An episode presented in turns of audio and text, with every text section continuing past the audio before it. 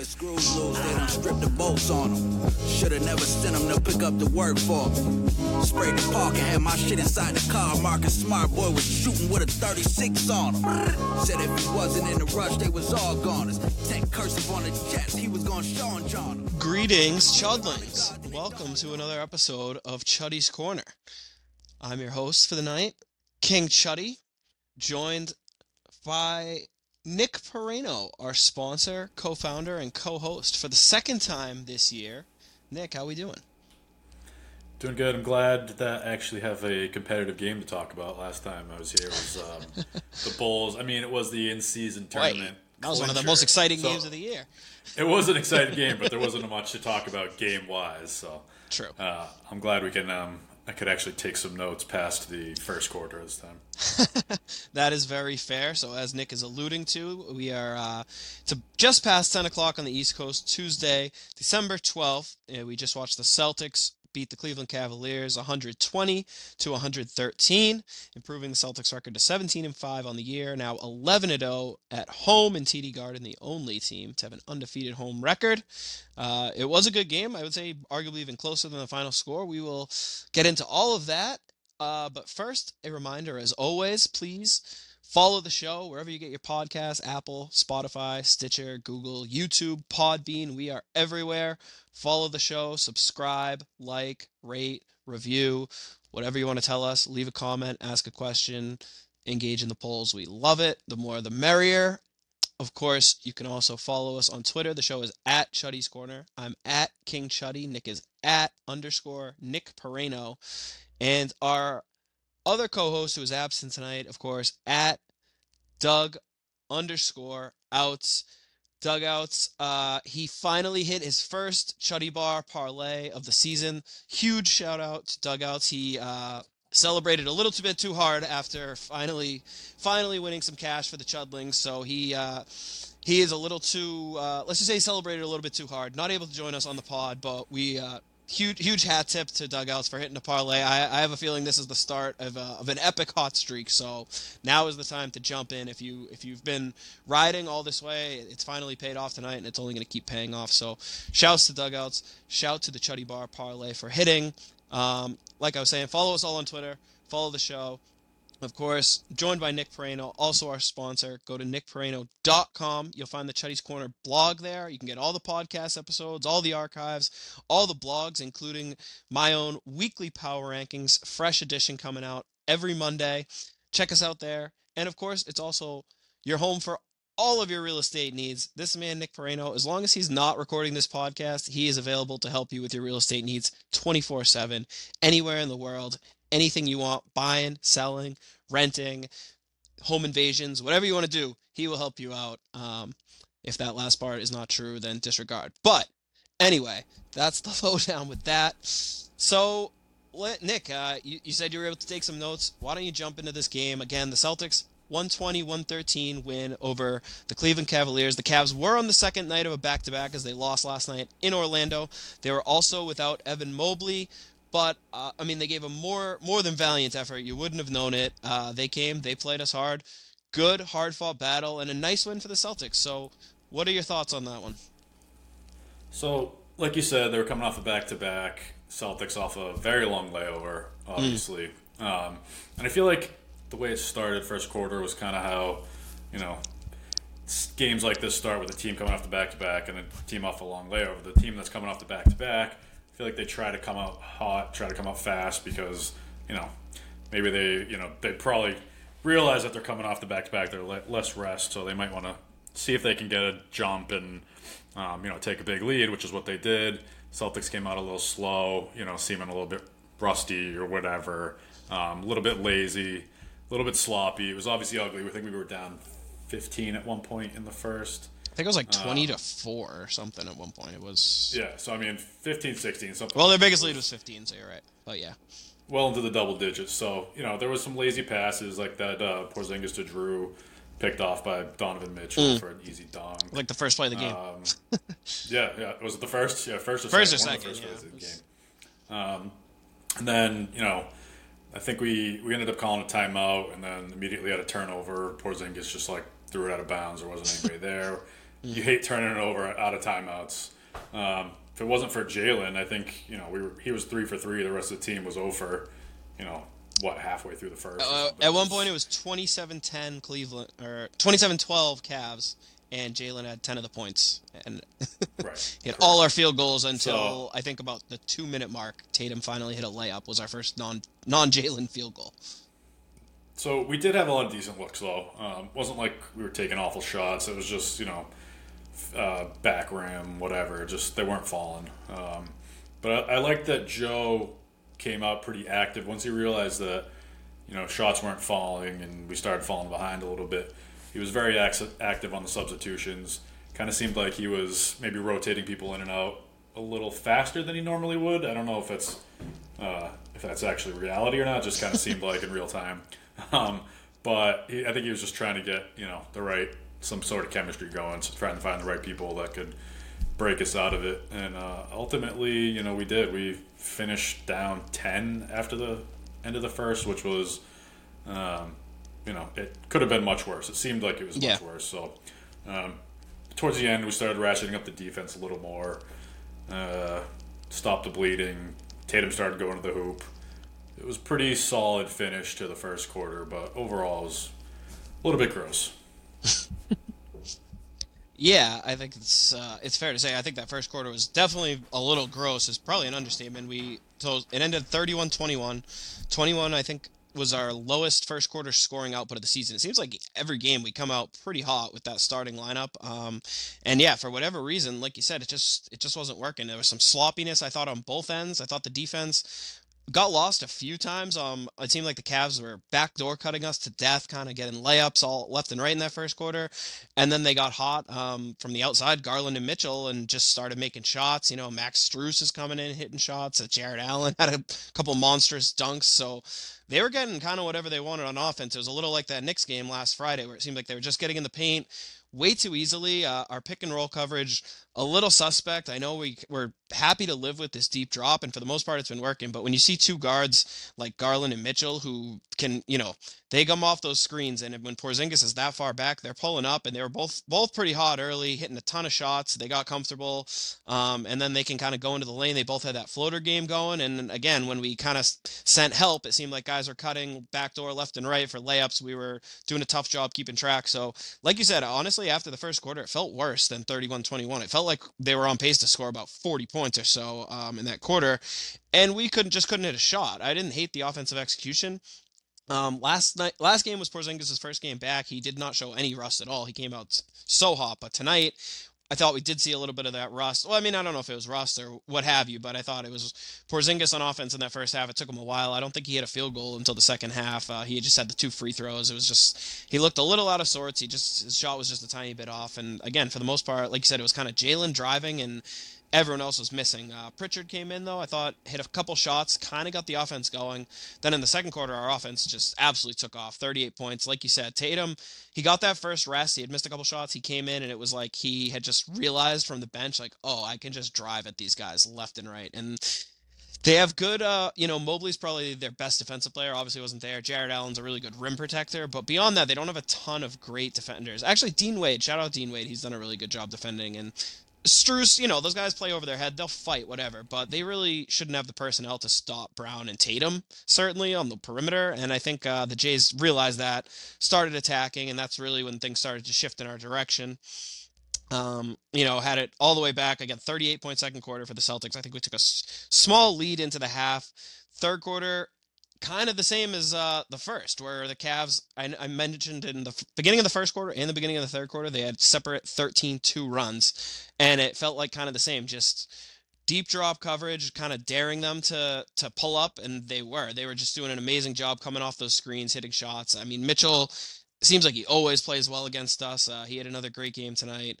Again, Garland did too. Those guys, um, you know, and we were, try- I think, trying to change some things up, but it seemed like essentially when Al was coming in, uh, things kind of shifted around. And I mean, obviously, Al able to switch more. He can guard a little more on the perimeter. He can come up a little higher on those screens, and it seemed like just a little more ball pressure and a little more resistance at the point of the initial screen uh, was helping our defense a lot. But they were just staying in it with three point shooting. The Cavs are not usually a great offense, not usually a great three point shooting team. They actually outshot us from the three point line 19 threes to our 18. They were 19 to 45, 42% from the three point line. That's a great three point shooting game for the Cavs. Um, the Celtics were 18 to 44 after a super slow start, so things did kind of round into shape. Uh, Hauser had a stretch where he was super hot. Derrick had a few stretches where he was super hot.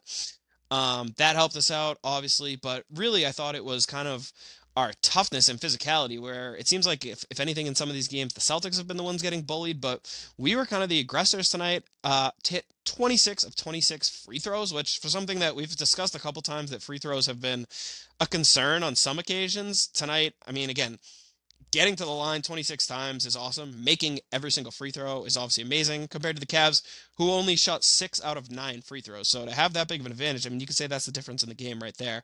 And then again, you know, we're concerned. I know Mobley's out, but still, there's a big team. We're concerned about kind of winning the paint battle. We out rebounded them by 10, 45, 35, and doubled them up on the offensive glass too, 12 offensive rebounds to six. So if you look up and down, we kind of did everything we needed to. Honestly, I thought they largely just stayed in it with some incredible shot making and playmaking, mostly by Garland and Mitchell. But uh, ultimately, in the fourth quarter, seemed like finally the Celtics figured out on defense. I thought the defensive intensity in the whole fourth quarter was great. I'm sure part of that, again, the back to back was finally probably finally catching up to those guys, Garland and Mitchell. They only had one basket each in the fourth, combined four points in the four, uh, five points in the fourth quarter. So I think the legs finally caught up with them, but I do think a lot of it was our uh, our defense, and it just seemed like it was swarming.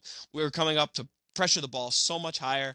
We finally kind of came out of that drop and started um, actually kind of hedging, at least at least meeting them on the level on some of those high pick and rolls. We weren't just letting them walk into uncontested jumpers. Um, and we've seen this a couple times. I mean, specifically in that Hawks game where it seemed like Trae was killing us with the drop coverage. The same thing. He was just getting whatever he want with that pull up and that float game.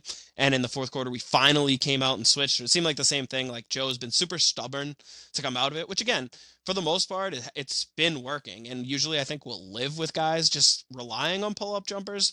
Um, but I think it eventually it gets to the point, especially when the game's tight in the fourth, you got to change things. And the Celtics were more than up to the task. It started with Al, and then they put Kristaps in, and and Kristaps did a really good job. He really showed me something uh, coming up over some of those screens, helping out on the ball and taking away those easy shots and driving lanes. Um, and we just completely kind of stymied them and stopped everything they were trying to do in the fourth. And the Celtics just kept pushing, kept attacking, kept getting shots inside, kept getting to the line, and then finally hit a few threes. Um, Jalen had that beautiful corner pass to Derrick, hit that three to go up 118, 108. That was kind of the dagger, and um, the Celtics were able to hold on. So again, I wouldn't, I wouldn't, I don't know if I'd call this like if it's technically considered a crunch time win, or I don't know how those like clutch time stats win, but I'd say like most of that fourth quarter was very close game. Um, and the Celtics were just better on both ends. Kept, kept stop after stop after stop.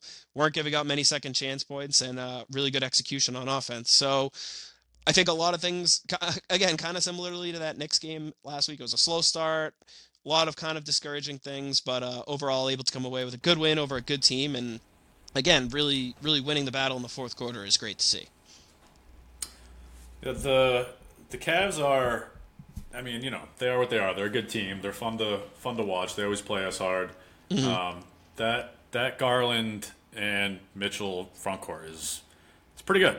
I mean, they're fun to watch. Backcourt. They're backcourt. I mean, um, they're uh, they both have balls. I mean, I like watching them play, especially Donovan start the. I think he, he went on a what was it, eleven to two run to start the yeah. third, and then yeah. you know it was the the third quarter woes, we were I was worried, and I know a lot of people get worried the third quarter, but yeah, we actually I, I don't know if, who won the third quarter. Now I think we won the third, 35-32. We came back second half of the third quarter. We, we really turned it on offensively, but um, yeah. So we start obviously we started out you know we mm-hmm. didn't start so hot, and that's when you know people. I'm sure people started to panic. I know I did, but um, after that we kind of we settled down. After that, um, Zingis Porzingis was he came on probably his best yeah, he came on the second. I think he took over the third pretty much. He had 13 points, I think, in the quarter. Yeah. But he was also, um, he was hitting the glass probably more so than I yeah, think he, he has most of the season. Mm-hmm. He was mm-hmm. rebounding well. I don't know what he finished with, but it, was probably close to 10 rebounds. Seven. But... He had a seven or eight at least. But uh, yeah, but they were like strong. Oh no, he did have ten rebounds. You're right, ten boards. But they were yeah. strong rebounds. It was it was like the eye test. He was going up and battling contested rebounds over guys like Jarrett Allen yeah. and Tristan Thompson, who are you know big bruisers down there. Usually not the kind of guys he's winning rebounding battles with. But no, you're right. It was like yeah. he committed to rebounding, which obviously is great to see. Even if he wasn't, even if he wasn't, you know, getting the rebounds too, he was getting his hands in there and you know, yeah, he got fouled down was low you a know, he couple was- times. Yep, and um, he was actually playing. One thing I don't usually see is him playing a post game versus an actual big man, which he posted up Jarrett Allen at least two times that I can remember, Mm-hmm. and pretty effectively. I think he got fouled on one of them, maybe two.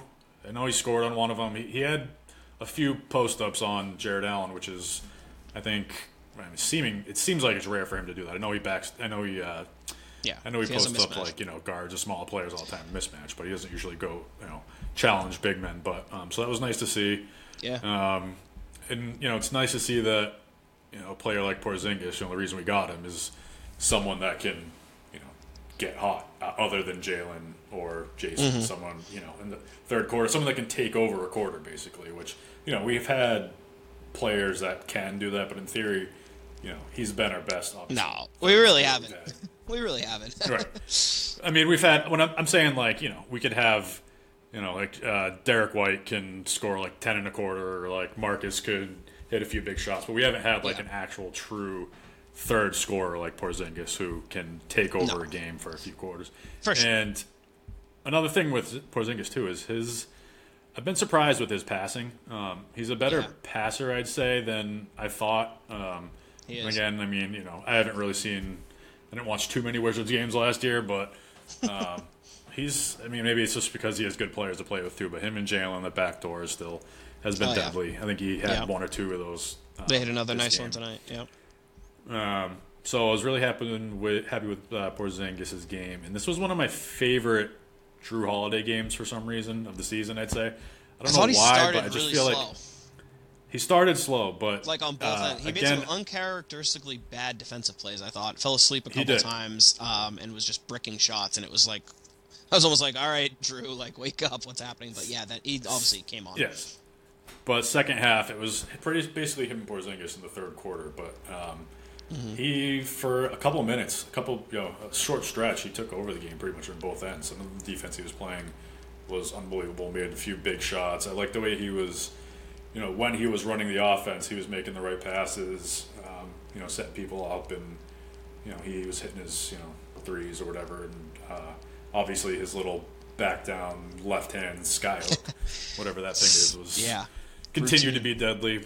Um, So there were, you know, it was a good contribution from a lot of players. Jalen obviously played well. Tatum played well. Um, I think too. I don't know if you mentioned it, but Pritchard in the second quarter. I think you said at the end Yeah. of the first he hit a shot, and then also to begin the second quarter, he had that big strip on the fast break. Yep. Uh, had a steal that led to a Tatum dunk. Mm-hmm. I think that's what cut it to four, and they went to ti uh, they took a timeout. So yeah. Pritchard, Pritchard, I- thought Pritchard was great. contribution getting us back into this game. Um, Yep. You know, Hauser did his thing, hit open threes or whatever. So it was very good team effort. Um, Al played, you know, like continued to play like a 27 year old. Just like seems to have endless energy. Yeah. Um, Derrick hit three straight threes. Uh, Yeah. In the second quarter, I think it was. I mean, it Yep. was just like everybody had their moment. It seemed like. Um, so it's Yeah. you know it's nice to have a game like that where I don't think anyone really, you know, truly struggled. I think everyone contributed to this win. Um, I mean, first quarter, I think a lot of people kind of struggled. Everyone but- struggled. Everyone but Jalen struggled in the first quarter, and I'd Yeah, everyone from, but Jalen struggled. from that point on, everyone was was really Yeah. good.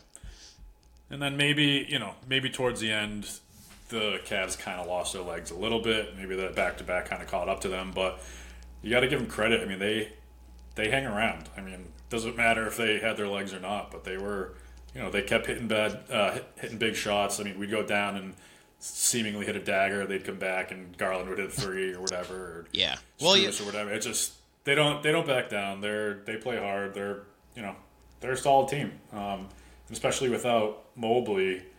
You know their their defense is like very heavily uh, you know revolves around the two bigs, you know, Jarrett Allen and Mobley. I mean, obviously Correct. the perimeter defenders aren't great. Well, so, you know, and Mobley's Mobley, kind of the Swiss Army knife because he can play Right. inside a little bit. He can play outside a little bit. I mean, he's the guy. He's really the, the ceiling raiser for this team. He's the guy who can take them over the hump if he takes another step. And I mean, he's been good, but there's another level that that they think he can reach and that he's shown you know glimpses of being able to reach. And obviously we didn't see him tonight. I don't know uh, we play the Cavs again in this little mini series we play him again at home our next game on thursday. So we'll see if he's back for that one. I know he's been day to day you know i wouldn't mind from a competitive standpoint seeing this team at, at full health but they really are an interesting team because when you see garland and mitchell both have it like they did tonight you wonder like how are these guys not better?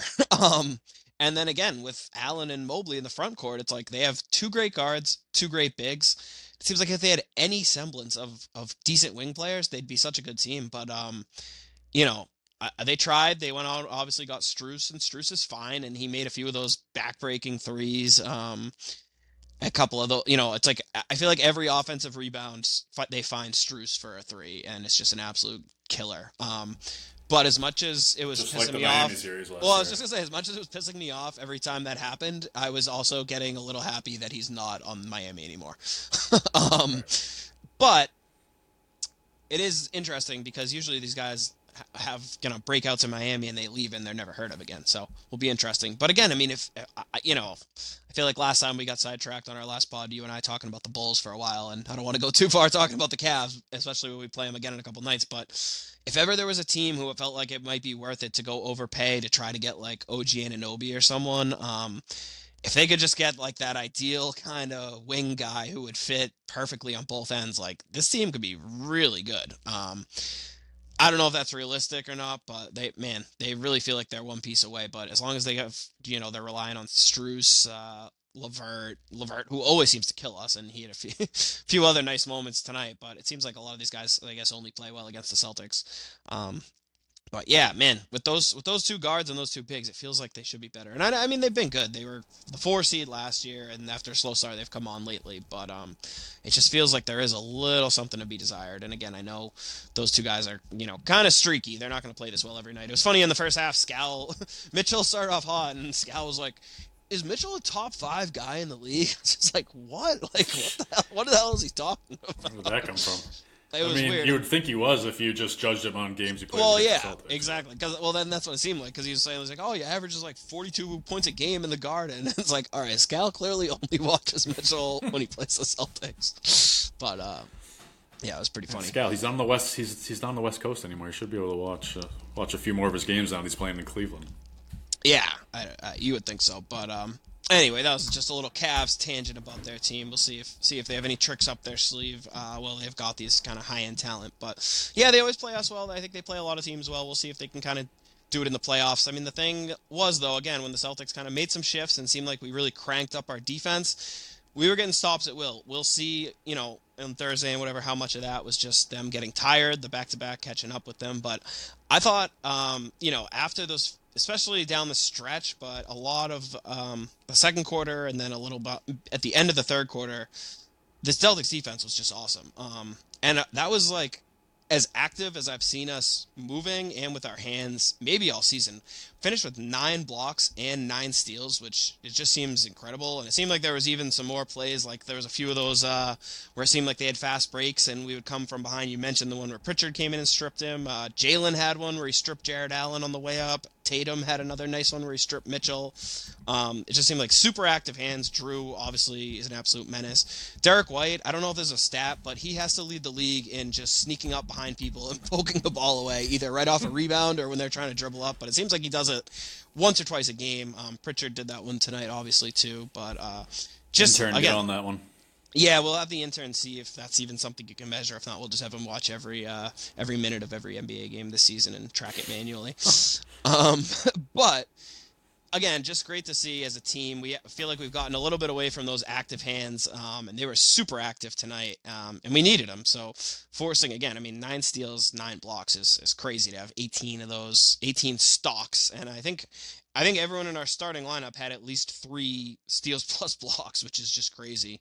And again, uh, some of those where it feels like they're knocking the ball away um, out of bounds. Like, again, I mentioned the play where Tatum, I think it was, chased down the fast break and knocked it out of bounds. And that doesn't even go in the stat book as anything, but is essentially saving, you know, st- stopping a layup. So huge plays. Um, and it just felt like it, in the fourth, every time we needed one, um, we really got it again. I mean, holding them to 21 points only in the fourth quarter with the way that they had it going for basically the entire game leading up to that point was was just awesome to see and it's good to see that as our team has kind of changed over the years and we've kind of leaned into now becoming this offensive juggernaut.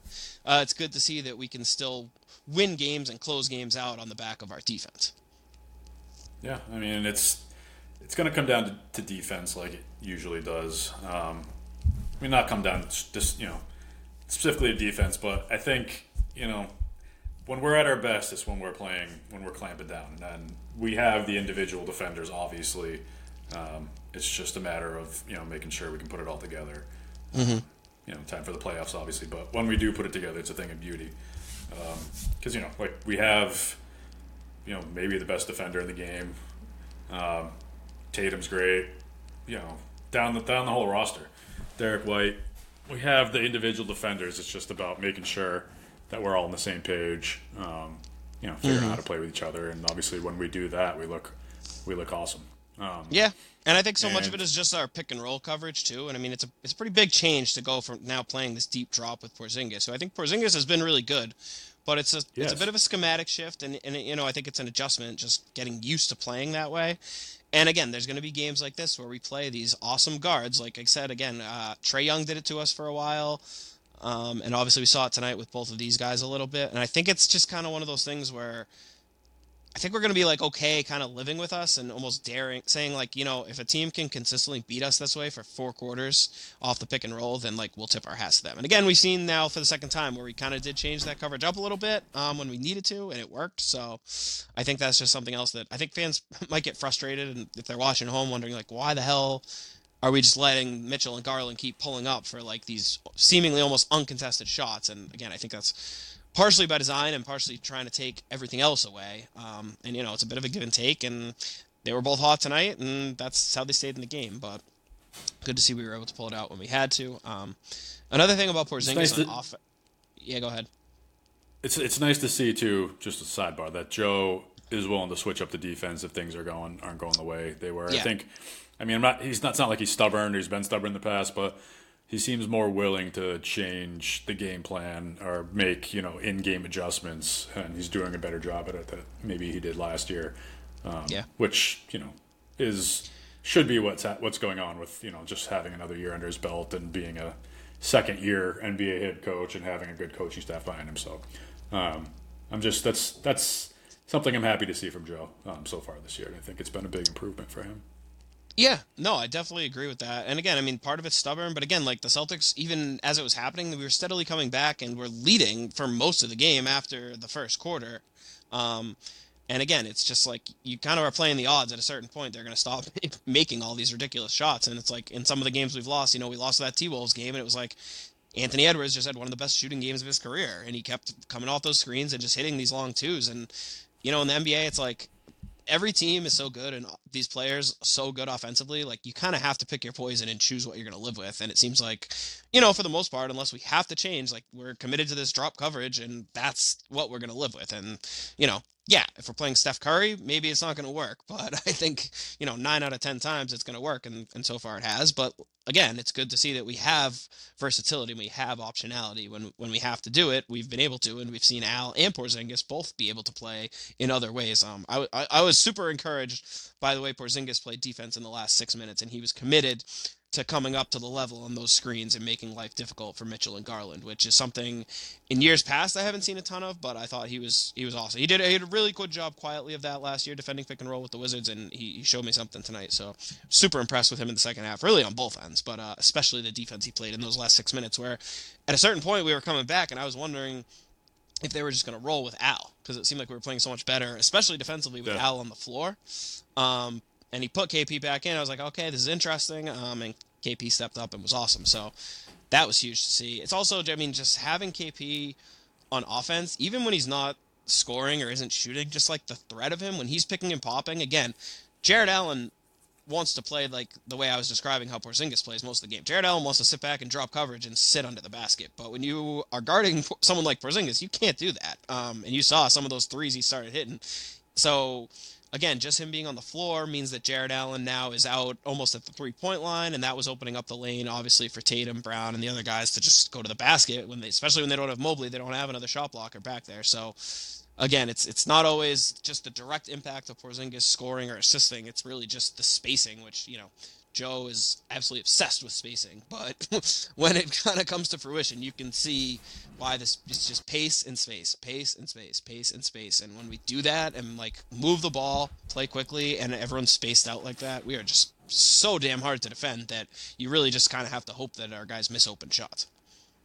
Yeah, that's. I think that's when the game started to turn in our favor. Is when we realized that you know we had to play play this team inside out with no Mobley. Um, you know, Jason and Jalen. I mean, especially Jalen in the first are only, you know, we were, he was scoring, you know, taking it to the rim. Everyone mm-hmm. else was, you know, shooting jump shots and missing. But then, end of the first, uh, into the second is when Tatum realized that he can pretty much get whatever he wants down low. Um, and I think once we started getting easy shots at the rim, that's what started opening up, you know, the three point line. Everyone started moving. And when we play, when we do, when we drive and kick, I think that's some of our best offense. Um, yeah, you know, playing oh, on yeah. screens, getting getting getting to the rim, finding the open guy, or getting an easy you know an easy layup or a dunk or whatever it is. So uh, when we get away from crashing the board, I think it's kind of um, when we get in our own you know getting our own way. But um, that that was probably the tor- turning point for us is when we we realized you know if KP is pulling Jarrett Allen out, there's nobody down there to there's nobody yep. down there to defend the rim. So. Mm-hmm. That was good. I mean, it was nice to see adjustment wise, and um, ultimately, I think that's what that and you know tightening up the defense is probably what turned the game around for us. Yeah, no, I, I, would definitely agree with that. I thought, especially the defensive end, but good to see. Um, just a few other interesting little notes I had on the game. Cavs playing a bunch of zone, especially in the first half. Um, it's giving us a little bit of trouble. It seemed like we were getting a little dribble happy, and they were poking the ball away a lot. We were kept a lot of turnovers. You mentioned the sloppiness. At one point, it seemed like they were playing it was either like a 3-2 zone or almost like a modified box and one with Tristan Thompson playing up at the top and like chasing Tatum around. I'm not sure how much that was by design, but thought it was fascinating. Um, they were switching their coverages a ton, which seemed to be bothering us a little. And again, I mean, a ton of zone, which is trying to kind of prevent what I was mentioning with Allen getting dragged out by Porzingis. And it, it seemed like it was working at times, but we were able to move the ball and figure it out. So that was good to see. Um, zone obviously has been a bit of a bugaboo for the Celtics in the past, so it's nice to see them be able to adjust and figure that out on the fly pretty quickly without, um, you know, leading to some disasters like we've seen in the past. Um, Another interesting note in the fourth quarter, we started with the lineup of Pritchard, Hauser, Jalen, Al, and Luke. Uh, just not a lineup. I'm not. I'm. I don't want to say I haven't seen it at all this year, but we definitely haven't seen it much. And that was. I think the game was it was tied or it was you know a one possession game and those guys held their own. I thought you know we already mentioned the bench. Pritchard i thought had a really nice game only scored six points but he kind of did a bit of everything and brought great energy on a couple occasions. Hauser that was when he got really hot. I think he made at least two out of his threes uh, kept us going. Jalen was really kind of like owning almost like a leadership role with that bench unit there. It seemed like he was really kind of taking over and just continued to play really smart, making the right passes. I thought we were overall really good passing game, uh, moving the ball all around by everyone. So that was cool to see. And then the only other thing I had, second game in a row, was just an bizarre, bizarre jump ball situation. Uh, we talked about last game the Pritchard Hartenstein, I believe it was, jump ball. It was just super weird that I neither guy touched, um, and Porzingis came in and grabbed that I've never really seen before. And then the one tonight with Jalen and Tristan Thompson, who obviously were teammates for a bit. Um, that was I don't even know what was happening. It seemed like the ref was it was like partially the ref was like pump faking the jump for what felt like a solid minute of uh, Brown and Thompson like wrestling for space to have like the upper hand. They were both kind of like pulling each other's hands down. The ref was like kept fake jumping it. Um, it seemed like it went on forever. Um, and then finally finally jumped it up and, and Brown won the tip. But uh, again, just like yeah, it was weird. It, looked like they were just being like they were just palling around, being like goofy, like slapping each other hands away. It's like, all right, that's cute, but like, let's. Right. Let's but it just like didn't end. and on no, just like bizarrely long. So again, uh, that's you know now two straight games. So I can't wait to see what outrageous jump ball situation we have next game. But uh, overall, that's really all I have. Again, good win against a good team that's playing well. Um, and again, I love these kind of little mini series, like almost like a baseball series where we play them back to back. So we played them tonight at home. We'll play them again Thursday at home, and then I think that just adds a little extra juice. Where you know you're you just saw this team. Usually in the regular season, you're not you're not really making adjustments. Um, you're not really game planning for specific teams a lot. Uh, so I think it'll be cool to see that. And obviously, you know, you play a team twice in three days. There's going to be some a little extra, a little extra between the two teams, and I think there's already a little bit between this. With between you know Mitchell seems to have this kind of rivalry with the Jays. Obviously, likes playing in Boston. You know, you saw Niang, the Methuen guy. He loves playing here, and um, Tristan. You know, who knows? Shout out to the new on the new contract. Yeah, the uh, the G wagon on the new contract. G wagon with the yeah, new G wagon as well. So we love Bought that. a Range he's, Rover. Uh, he's a Methuen guy. I used to live in Methuen, so props to him. I'm I'm sure you know he's crushing, crushing uh, good good home cooking tonight. Um, happy for George, but overall, um, that's really it. I think. Uh, any other any other thoughts on this game before we jump around the league a little bit? Uh, the 26 for 26 from the line was very Yeah. encouraging. That bears repeating, Um, definitely. Yeah, and that was, you know, we- we've had, I think overall we're a pretty good free throw shooting team because, I mean, we should be. We don't have a bad free throw shooter on our roster, really. So, um, but it's, it was a night that we kind of, you know, put it all together and we should, you know, I'm not saying we should be 100% from the free throw line every night, but um, we should be a very good free, free throw free throw shooting team, and that's a big advantage to have against you know most teams because um, most teams have you know a couple free throw shooters that aren't you know Yeah. above average, but um, so that was nice to see. And then uh, I didn't see the replay, but you know that remember that foul they called that blocking foul they called on Jrue late in the fourth. Yeah, when I they didn't see it the over. replay, but they turned it over, and then it looks like it looked like they called a blocking foul on Jrue after the ball like already went out of bounds. Like, yeah. a So very Drew- late call. It, well, yeah, exactly. I, I don't think it was necessarily a bad call. Again, they didn't show the replay, so I saw Jrue was kind of stepping in, trying to take a charge on the uh, kick out, and it seemed like he was just like a little late. So I, I thought the call was fine, but yeah, just outrageously late. It was like they waited and then saw that it. Like I think if he had just kicked it out and the possession continued, the refs would have let it go. But when they saw that he threw it away, they were Yeah. like, "Oh shit, we should probably call this." Um, I, I just hate when they seem like they're reacting to the result instead of the play. Um, Exactly. 'cause again, if So, he called yeah. it in the moment, I think I would have been fine with it. But yeah, just super delayed call. Glad, obviously, it didn't end up Yeah. mattering. But Yeah, Um, yeah, one call, of the but it's just like I, like you said, I hate it when I see that when you know they make a call because of you know the player, like you know when someone takes it to the tries it, uh, misses a layup, but Right. wait until you know Wait to see if they it wait until they miss Yeah. it. Yeah, wait to see it goes in. I hate that. It's it's it's lame, but um, like you No, it's said, a it was probably the right call, well. and it did. It didn't. It didn't make a difference, but whatever. It was still No. kind of funny in the moment. yeah, and um, just one other thing with the refing. Obviously, you know, we're not going to complain much about the refs when we have a twenty-six to nine free throw attempt advantage on the night. But I think fans.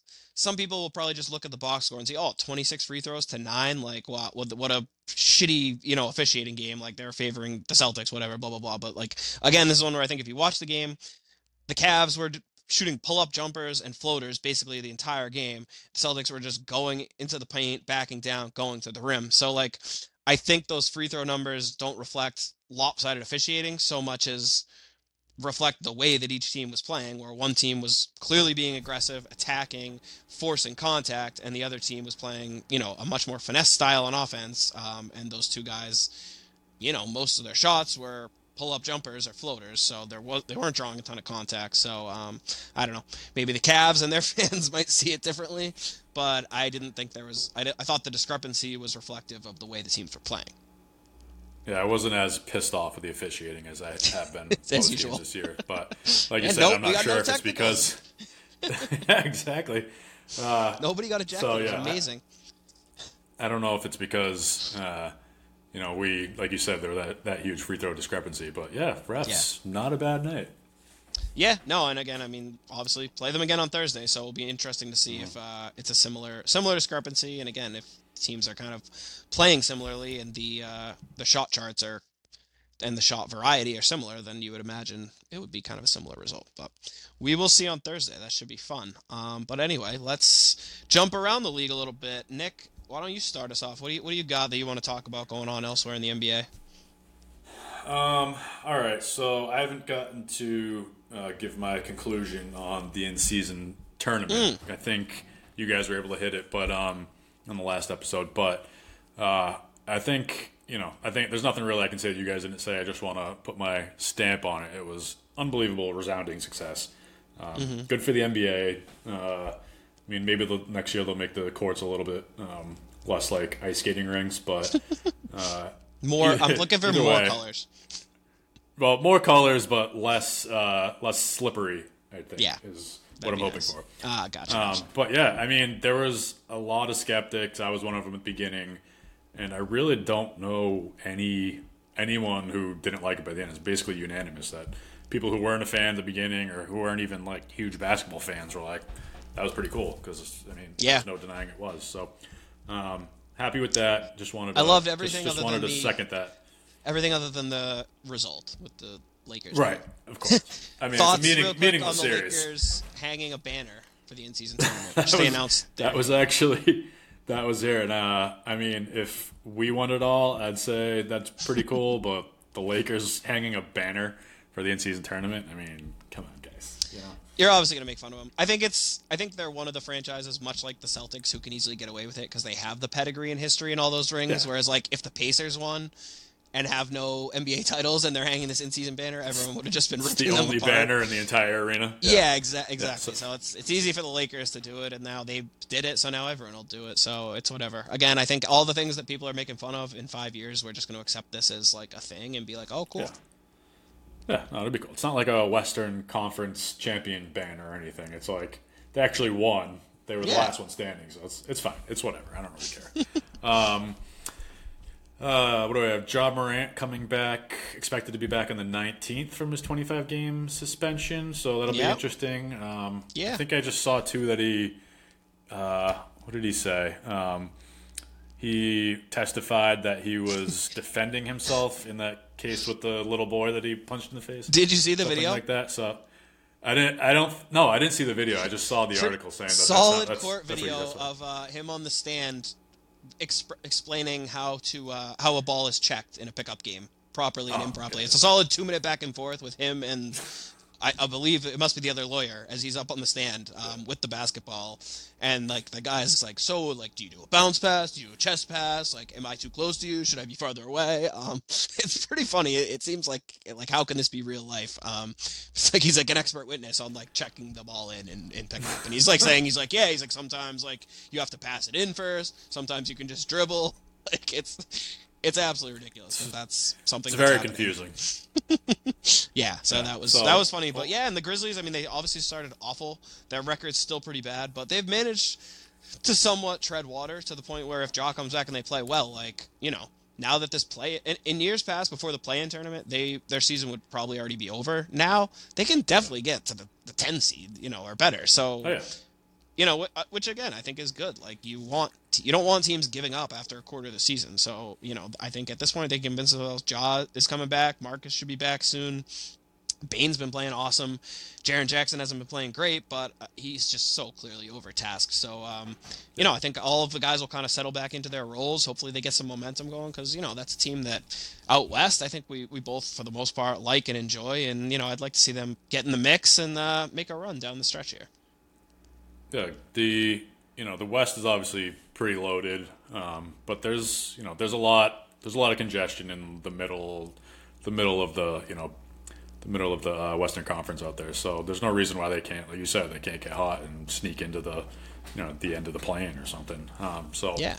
that'll be another nice dynamic dynamic to see to an add to an already you know great season so far. Um, let's see. Oh, the Wizards and Capitals moving to Virginia, seemingly. Um, Yeah. I don't really know if that means much, but it's just going to be interesting that they're not going to be in DC. Uh, I don't know. I, I mean, I guess it's like you know the Giants playing in you know New Jersey or whatever, but um, Right. I don't know. It's just I don't know why he'd want to leave DC proper. So, I, I, my initial thought, I thought the same thing at first. I was like, wow, why would you want to do that? But then I was like, does anyone go to Wizards games in DC? Like they have no real fans or following anyway, so maybe Yeah. making it more of a destination will make more fans like actually go in a weird way. Um, I don't know. I texted my brother. He went to school in Virginia and lived in DC for a while. Um, he said feels he felt like the owners of you know him and Snyder have been trying to move in that direction for years. Um, and now I guess the the governor is on board for it, so he felt like this was kind of a long time coming. Um, like I said, without really living around there and understanding the dynamics, I'm not totally sure what this means, but I feel like the Wizards have basically no fans, no following, and they never seem like they have a home court advantage. So I don't think it can really hurt. Right. Yeah. So that'll be interesting to see. I mean, it sounds like they want to put together some like, you know, mega arena out there or whatever. So Yeah. might be cool. Um, Why not? So, uh, we got that. The athletic player and coach polls. I don't know how recent these are, but I was just looking at them on um, the athletic. There was a couple interesting ones, um, Celtics related. So, Okay.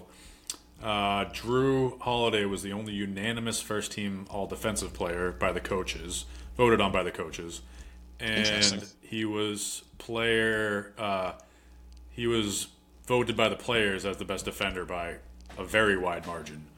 Um, so This is. I mean, it's interesting. interesting. I thought.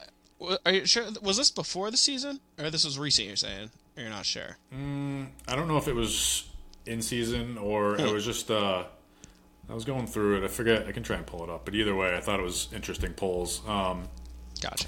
and they also had the uh, the players say officiating number one biggest issue facing the NBA. Over twenty five percent of the votes, which was like double the next highest one. What So, came in second? just out of curiosity, do you know?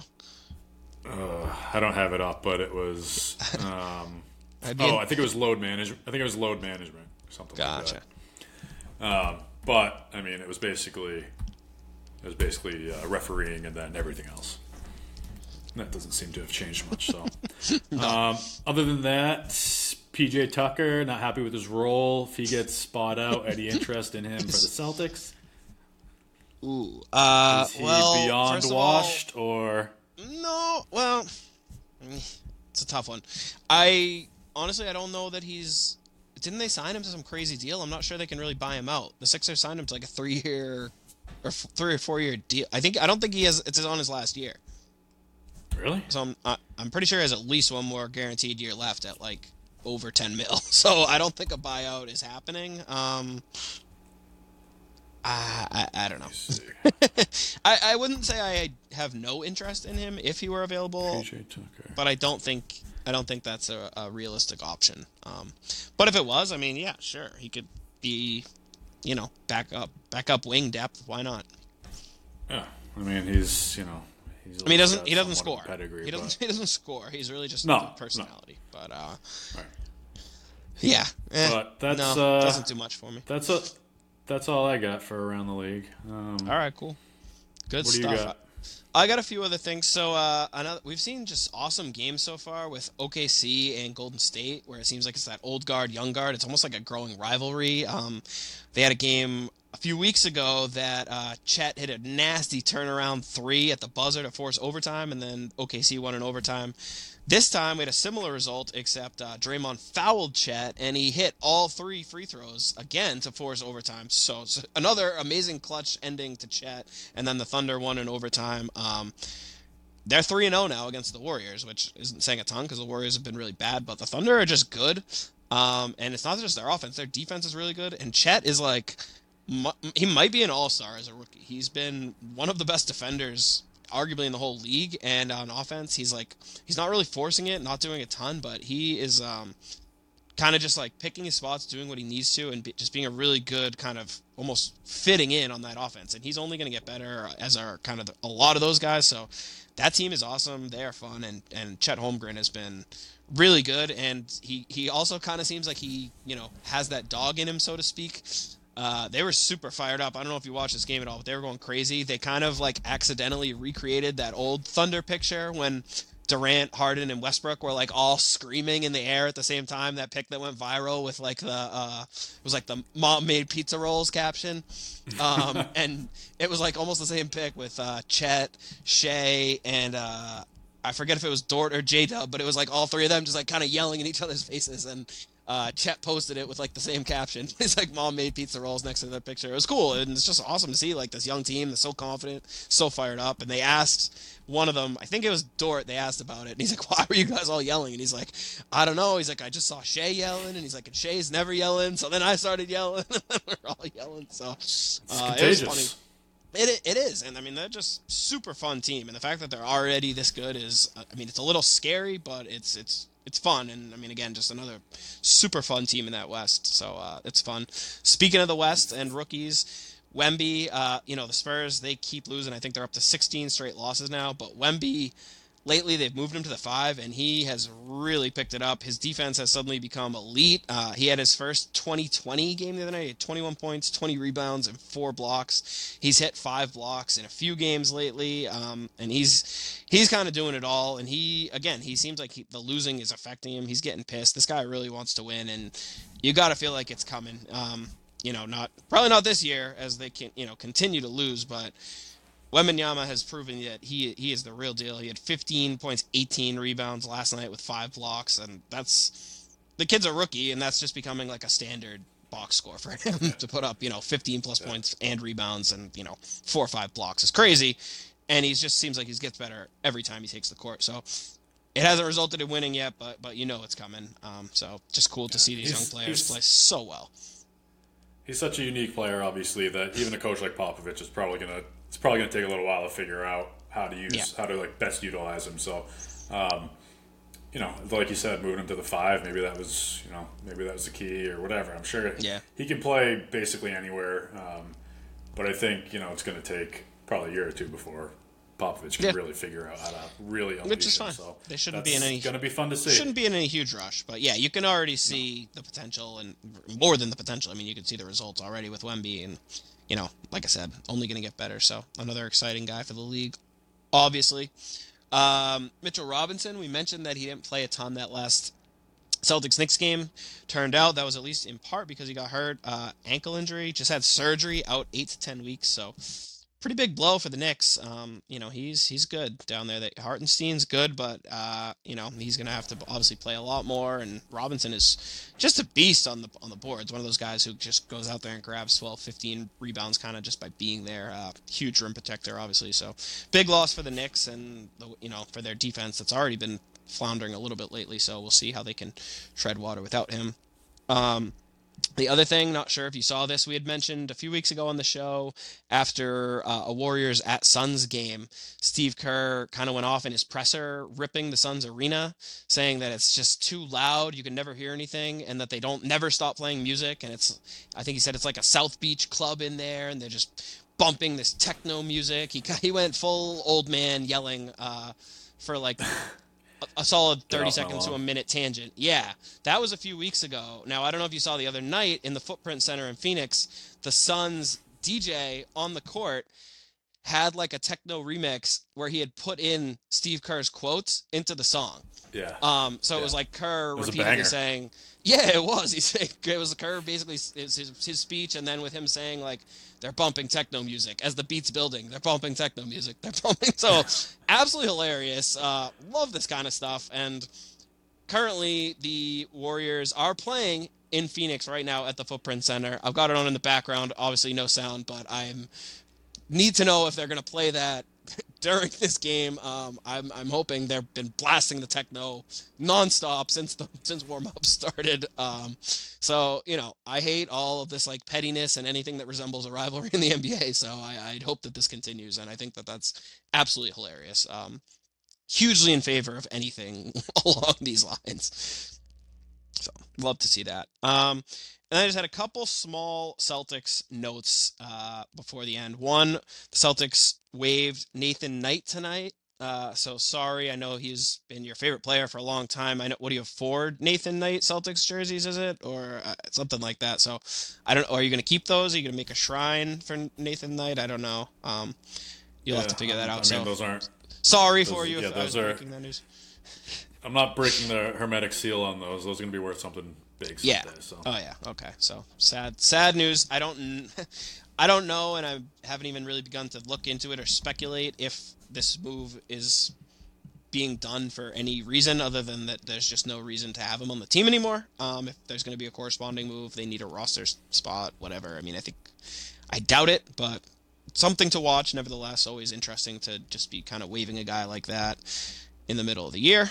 Um, another bit of like Celtics roster housekeeping that might have flown under the radar. I'm not sure if people really realize this, but the um, the Celtics have a 6.2 million trade exception from Grant Williams. If they are to acquire a player with that trade exception, they would have to wait two months before trading that player. So, why is that important?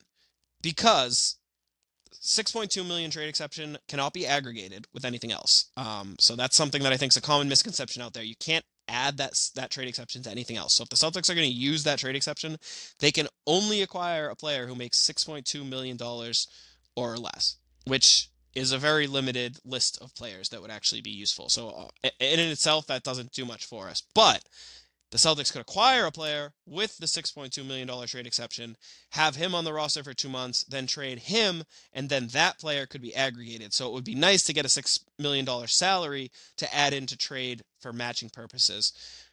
However, that deadline expired two days ago because now, if we use that trade, that exception, the player will not be on the roster long enough before the February 8th trade deadline. So essentially, the two month window has passed, so we will not be able to add $6 million worth of salary to aggregate in a trade. We can still use the trade exception, but only to acquire a player who makes 6.2 million or under.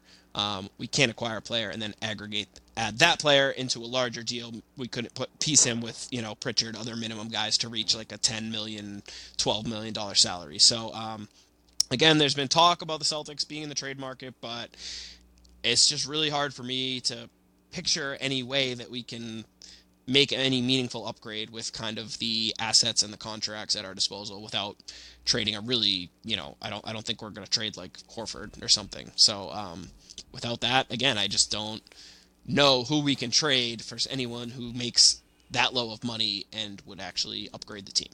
So yeah, long. I mean, we don't we don't really we don't really have description. we don't really have a lot of. Uh, you know, tradable contracts for right. players that aren't significant pieces of the team right now, like we yeah. have in the past. Um, I mean, right now our roster is basically built, you know, to precision. Every you know, every contract is, you know, every player is crucial. Their contract is right, you know, and everyone's we, reasonably we have them paid. because we need them.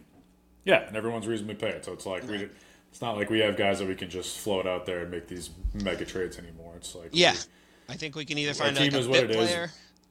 a bit player for that Yeah. six million dollar exception, or it's probably like the buyout market. Because again, I I just don't see any other realistic trading path to getting a player who will be worth acquiring. Yeah, and it is it is interesting that a lot of people still don't understand that whole uh, TPE and how you can't combine it with other. I mean, I guess like How many know years it- of TPEs do we have to go through as Celtics fans before? Like, you should know been every element of a TPE without looking. Like, this should. But yeah we've been rolling through TPE since uh, the Danny Ainge era, and you know it's Yeah. kind of the point where I think like. You know, if, if you've never seen it before, it could be confusing. But we deal Right. with it like twice a year, so you Yeah. know, let's just let's let's let this be the the catalyst for everyone finally understanding how it works. Yes, hopefully you listened Heard to here Corner. hopefully I broke that down. Hopefully I broke that down in, in a way that was simple enough to understand um, why it was imp- why it was relevant, basically why it's worth talking about. Absolutely. All right.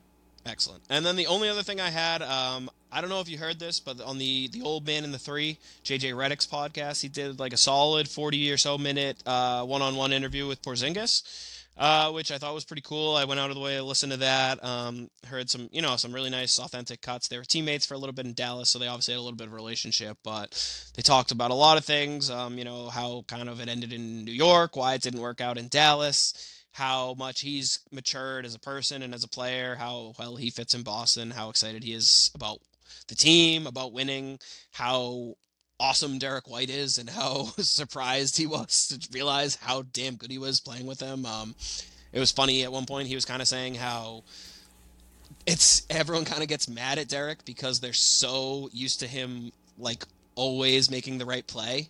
That on the odd circumstance where he kind of screws up, they're all like so pissed. Like, how could you do this? just because he's so Yeah. rock solid. So that was kind of funny. Um, but you know, he's saying you know just how awesome Tatum and Brown are, how much fun he's having, and and also how much he's kind of aware of the perception that he can't get it done in the playoffs and how important it is for to him to prove that that's just an unfounded and unfair criticism and that he's excited to get into the playoffs to make an impact and to help win a championship. So uh, cool to listen to as a Celtics fan. I, you know, for a guy who's pretty well known, I feel like I haven't really heard him talk a ton. Um, so it was cool to hear just kind of a genuine 40 minute conversation of him just being himself. Um, felt like I got to know him a little bit, heard a lot of good things. So I recommend any Celtics fan. Again, that's the old man in the three is the name of the podcast. I, it was I, probably episode's about a week old at this point, but uh, if you're interested in hearing a long, uh, pretty open interview with Porzingis, I recommend checking that out. Yeah, he seems like an interesting guy, and like you said, I haven't really don't really know much about him outside of basketball. Um, so it is nice to kind of get to know him, and he does genuinely seem excited about being here, and um, you know, he has he seems like a funny guy, and he's got you know he's got things to say. So he's en- he's been entertaining, and um, happy to have him here, and he seems to be enjoying his time so far. So Yeah, definitely look forward to uh, growing more with Porzingis and experiencing more more success. So it was cool again to kind of hear him on a personal level. So good stuff there, and uh, that that's all I got for tonight. I don't know about you. Any any anything else or? Uh... that's it for me. All right, cool. Well, uh, as we mentioned, we will be back Thursday night for part two of the Celtics Cavs game. Again, special shout out to Nick Piraino joining us tonight. Nick, we appreciate it. Again, Doug Outs, congrats on hitting that chuddy bar. We understand, uh, you know, reason to pop bottles and things. You know, we all get carried away, a little too much celebrating, not able to come onto the podcast. That's oh, underpaid. well That's soon, buddy. Get well soon. We are expecting he's we're seeing he's officially listed as probable for Thursday night. We're hoping to uh, get him off the injury report by Thursday morning, but you can expect it to be back to usual programming with Doug Outs and myself. Thanks as always to Nick for filling in. We know this will not be the last time this season. Great spot duty, great analysis as always. We appreciate it, and we of course appreciate uh, the great support of Chuddy's Corner as well as the wonderful sponsorship with nickpiraino.com, home for all your real estate needs. So again, make sure you go follow the show, subscribe on Apple, Spotify, Google. Check out the YouTube feed, all of that. The more places you subscribe, the better. You can uh, that could unlock, you know, premium Chuddy's Corner membership status, which is absolutely huge. Um, once once you become a VIP member, you're gonna unlock all of this bonus uh, content that you know is just gonna blow your mind. So anywhere you can get a podcast, subscribe, like, give us a rating, give us a review. Again, Don't forget to check out the weekly power rankings either. Exactly, those weekly power rankings. Just came out yesterday. On the blog. Fresh batch out yesterday. They'll be out every Monday. Check those out. And of course, always check us out on Twitter. At Chuddy's Corner is the show. We're live tweeting every game. We're mixing it up uh, game day morning. We're giving keys to the game. That's where you can find the Chuddy's Bar parlay made by Doug Outs. Again, huge hit tonight. Uh, he is raking it in. He, he, I don't know. I don't want to speak for him, but he is probably blacked out at a strip club somewhere, spending all that hard-earned Chuddy, Chuddy Bar money. Good for him. Um, and again, Will not be at practice tomorrow. no, no, no. Well, no practice tomorrow. Tomorrow's an off day for sure. Scheduled rest day tomorrow, uh, so that we hope we're full strength for Thursday. Follow him at Doug underscore outs. Follow Nick at underscore Nick Piraino. Follow me at King Chuddy. Again, the show's at Chuddy's Corner. We appreciate all the support. We will be back on Thursday night for another Celtics Cavs game from the Garden. Your final tonight, yet again, 120 113. Celtics win, 17 and 5 on the season. First place in the Eastern Conference, 11 and 0 at home, the only team with a perfect home record. That's your Boston Celtics. Great night. Thanks for joining us. Peace out, Shuddy Heads. Good night, Chidlings.